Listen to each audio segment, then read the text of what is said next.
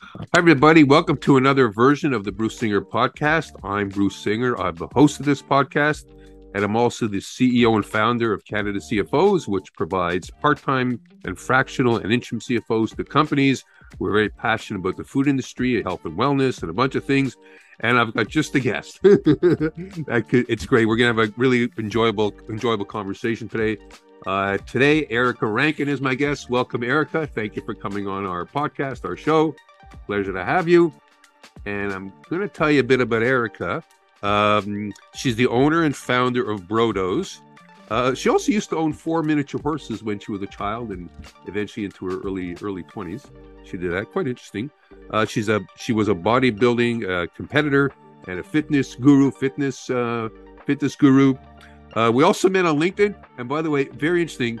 Uh, we're going to talk about this. I call her the LinkedIn guru uh, unbelievable content. It's tremendously inspiring. And that's how we met. We connected. Eventually, we met in person, of course. And by the way, we met. We both are part of the Tall Club. Yeah. uh, we're both tall. We were just talking before how we both have trouble buying clothes. we're both tall, which is really, really cool. And uh, she has 200,000 followers on, on TikTok. And uh, there's just lots of great content we're going to get into. And uh, Erica, it's a pleasure. It's an yeah. honor. I'm excited. I'm really excited to have you. Yeah, thanks for having me, Bruce. Yeah, so so share. Let's talk about. Let's talk about. Let's just talk about your story, Brodos.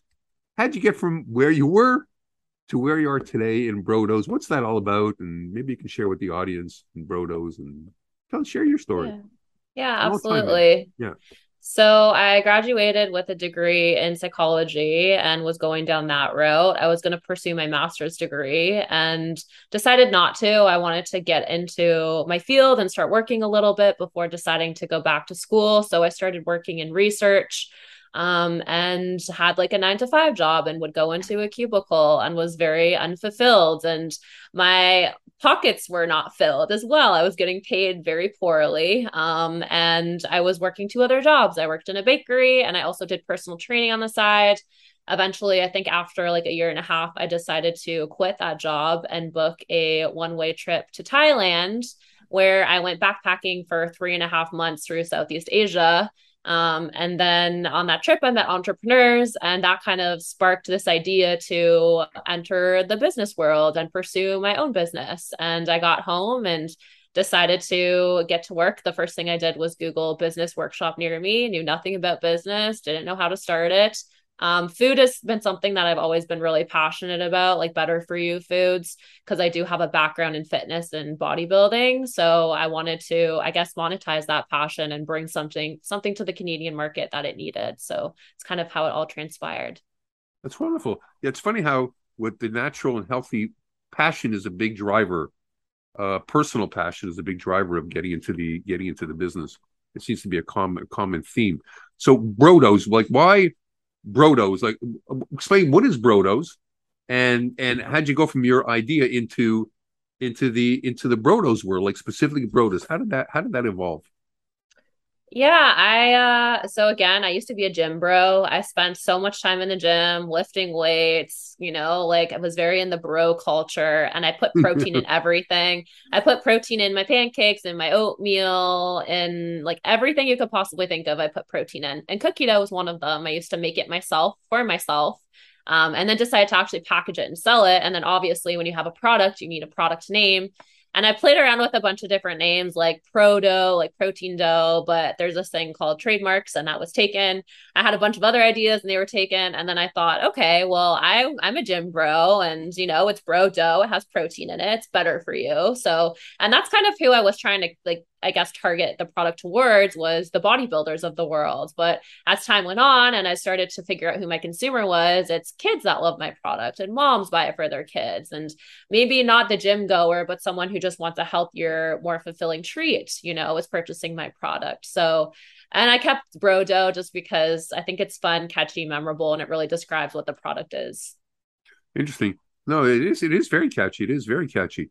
I want to talk about two and get back to business um your bootstrap I, I assume you're bootstrapping this business what's that like shoestring budget bootstrapping uh are, are you bootstrapping right is that what you've done you bootstrap the business Yeah, for three years almost. I'm actually launching my first crowdfunding campaign next month. Um, but as up until now, it's been fully funded um, and just continue to reinvested money that I've earned from the company back into it. And I've taken out some loans. And I think it's kind of a blessing in disguise because yeah. it made me really understand um, budgeting and how to use my money wisely. I think when businesses or brands get started and they have all this money, they spend it on silly things.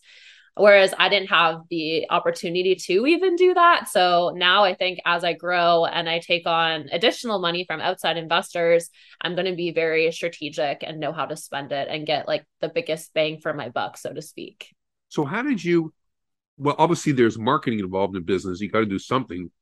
What was your main? Uh, well, you see, we're going with this in terms of that's I probably I suspect there's a whole story here. Like on a shoestring budget, how did you marketing like what did you do so you're on the shoestring budget what did you how did you market how did you go about it or or, or you just pound the pavement with cold calls yeah a little bit of that yeah yeah that works that works that gets you pretty yeah. far um but yeah, I guess um didn't have money to source uh like a content creator or a team to like do my social media or anything like that. So I had to do it all myself and as we know, like many startup founders have to wear multiple hats and yep. so I had to be the content creator. I decided to really leverage my personal brand and build a personal brand um, alongside the company um, and kind of have them go hand in hand. So I wanted to just show up as me, as authentic as possible on social media, and kind of rather than building a following or marketing or selling a product to people, I wanted people to support me and love me. And then in following that, they'll love the product and purchase the product. So I was able to just kind of document my journey and like really make my customers feel like super involved with the journey um, I was very hands on at the beginning. Like I would go door to door and do deliveries locally every Friday. Um, it usually ended in tears of frustration, but it was still very fulfilling. And I'm really grateful that I had that experience. Um, but yeah, just like showing up every day on social media and being very interactive with like the people that were supporting me. And it kind of got me to where I am today. So uh, uh talk about that is is because a lot of people they like it, it, people ask, you know, with these conversations, man, if I I spend all this time on LinkedIn, I won't have time to do business. Is there really, I guess, monetization of LinkedIn? You know, have you have you seen a relationship between profitability, sales, the growth of your business with the time you've invested? Because it is time consuming.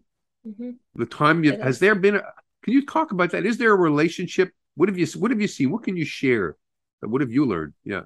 Yeah, it's I think of it as compounding interest. So you're not seeing yeah. an ROI right away, right? Like if you're slowly putting out content and trying to build a community, it's the same with TikTok. Like you just have to consistently show up. Um, and different platforms add value in different ways. Like TikTok's very consumer based and it's very good for driving sales and getting people on your website, collecting emails. LinkedIn is a little different because you don't know who is seeing your content and it's very B2B, right? So um. I've had um, just because of the success that I've had on the platform, I've been able to have conversations with some pretty high up CEOs and get mentorship from there. That's added wow. value in tremendous ways. Um, I've gotten like free consulting sessions from some of the top consultants in the CPG space. Um, I've gotten into stores and connected with retail buyers on LinkedIn, investors as well. Like I'm gonna with my crowdfunding campaign um that's kind of the route that i went just because of the community that i've built and it's going to make raising money a little bit easier. Not completely easy but a little bit easier just because i kind of have the social proof and the community there. Wow. um so it has like yeah it has its benefits for sure. And your community right now well your linkedin is probably huge and between the linkedin and the tiktok it's over probably between two and 300 two 300000 between yeah. both of them. So in terms of advice is there any like like people are starving. They want to put content out, but there's a lot of um and I want to talk about the a lot of fear with content. You're like, I have it. But should I put this somewhere look stupid? Will people think of me? I'm an imposter. That's another issue, by the way. imposter. You know? Mm-hmm. How do you get how do you get through all that, all that noise? I don't know if you call it noise. And what works, what doesn't work? Like, how do you know what do you just throw it out there? I mean, like how do you let's say, how do you can you share some of your thoughts? Like, let's say somebody wants to get more active because you said there is a correlation. What should how mm-hmm. do they go about doing this? How do they learn? What do they do? Like, what can what what can you share with them? Yeah, I think like not overthinking it. And for me, like I'm very, I'm a very behind the scenes person and I don't really like putting, and it seems so weird and it totally contradicts what people see on social media, but I'm very introverted and I don't usually want to be seen.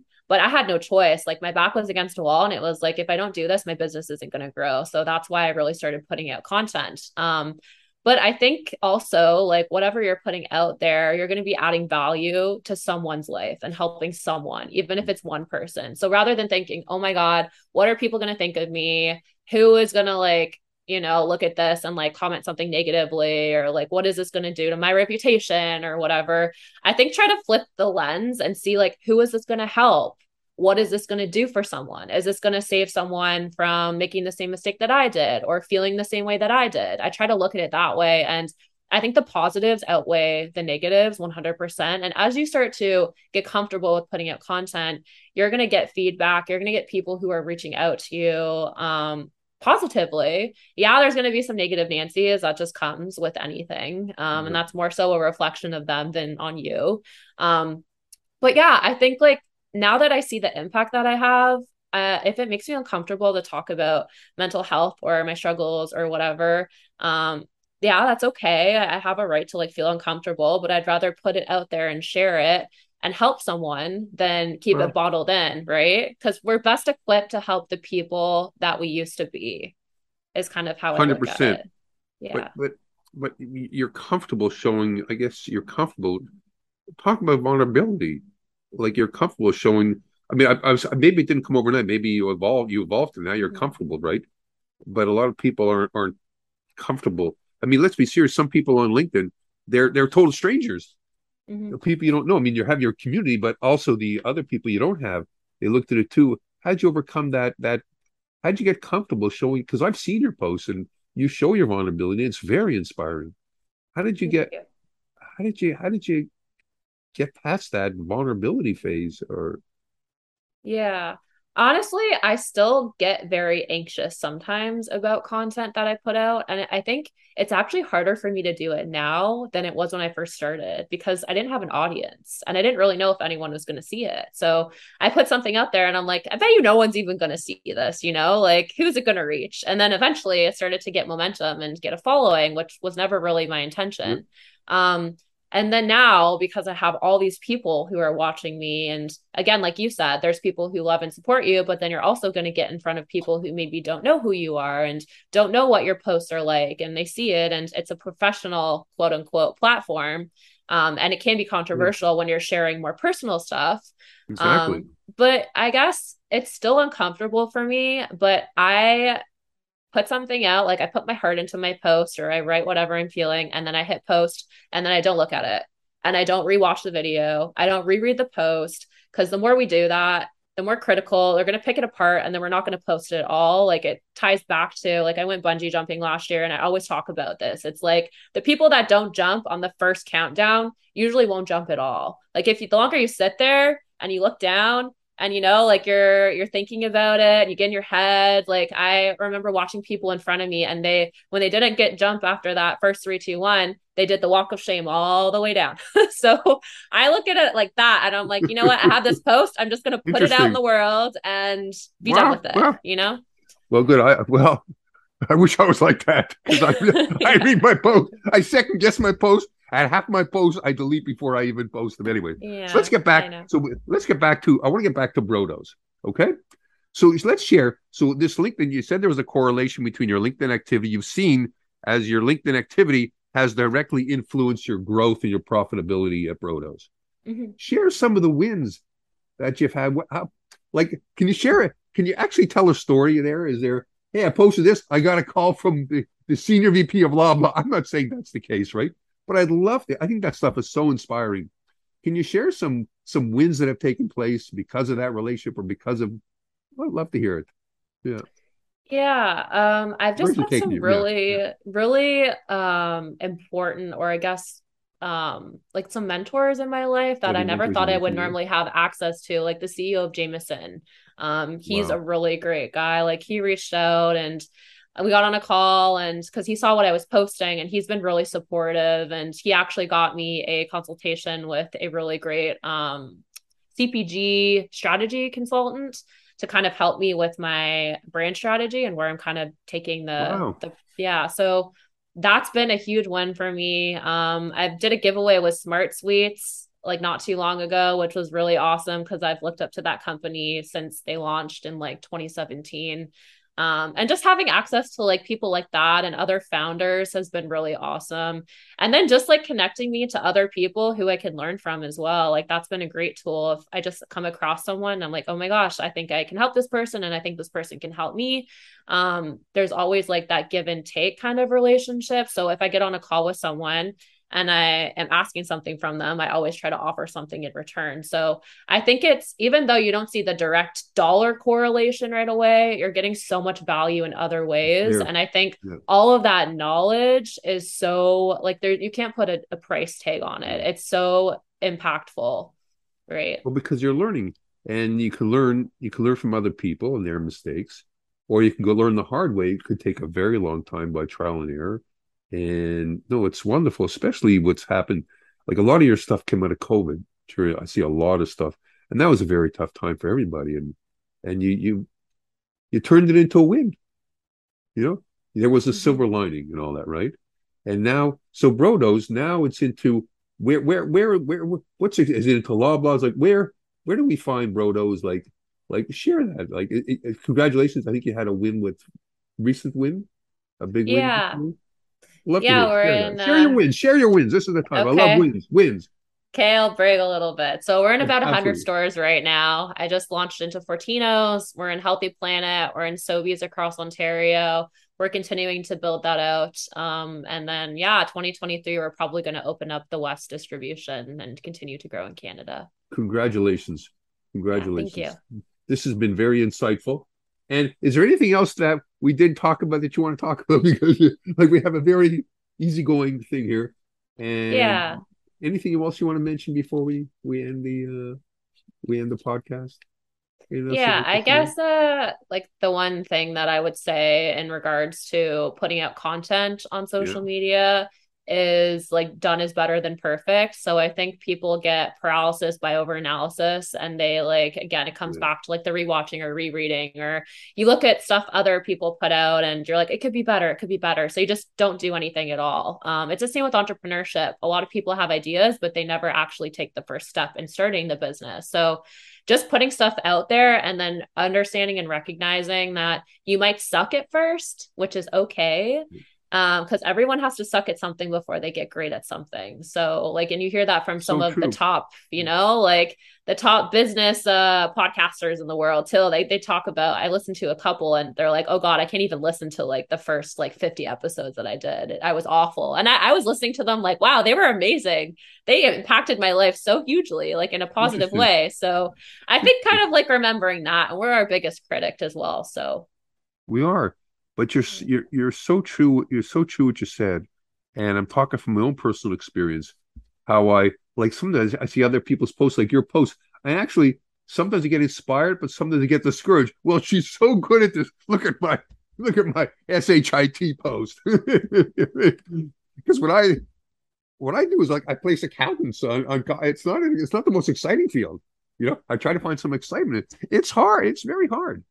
Mm-hmm. It's a mm-hmm. challenge, but you're right. It's just uh, we could talk about this for hours and hours and hours. Yeah, you know? absolutely. Like, we all have a common ground for sure, though. I'm sure like, many of your experiences are relatable to a lot of people. Of course they are. And then the imposter syndrome is part of it too. You, well, if I put this up, man, what if what if I say the wrong thing? What if people challenge me? you know? And it's yeah. I'm a senior guy, like I've been around and and it's out of my comfort zone. And as I because that's not how I conducted business up up till mm-hmm. before COVID. Anyways, these are other long stories. Erica, this has been very, very insightful. And thank you so much. I'm glad we met. We're going to meet. I'm going to, we're going to, there's other shows coming up. I'm sure you're going to be yeah. there. We'll see you again. Maybe we should do some shopping. yeah, some tall shopping. it's that, uh, actually, we should have a, we should have a podcast just on that. You Anyways, thank you so much and have a wonderful day. And everybody, thank you so much for listening to the podcast. And we'll uh, we'll get one next time. Thank you. Take care. Bye bye.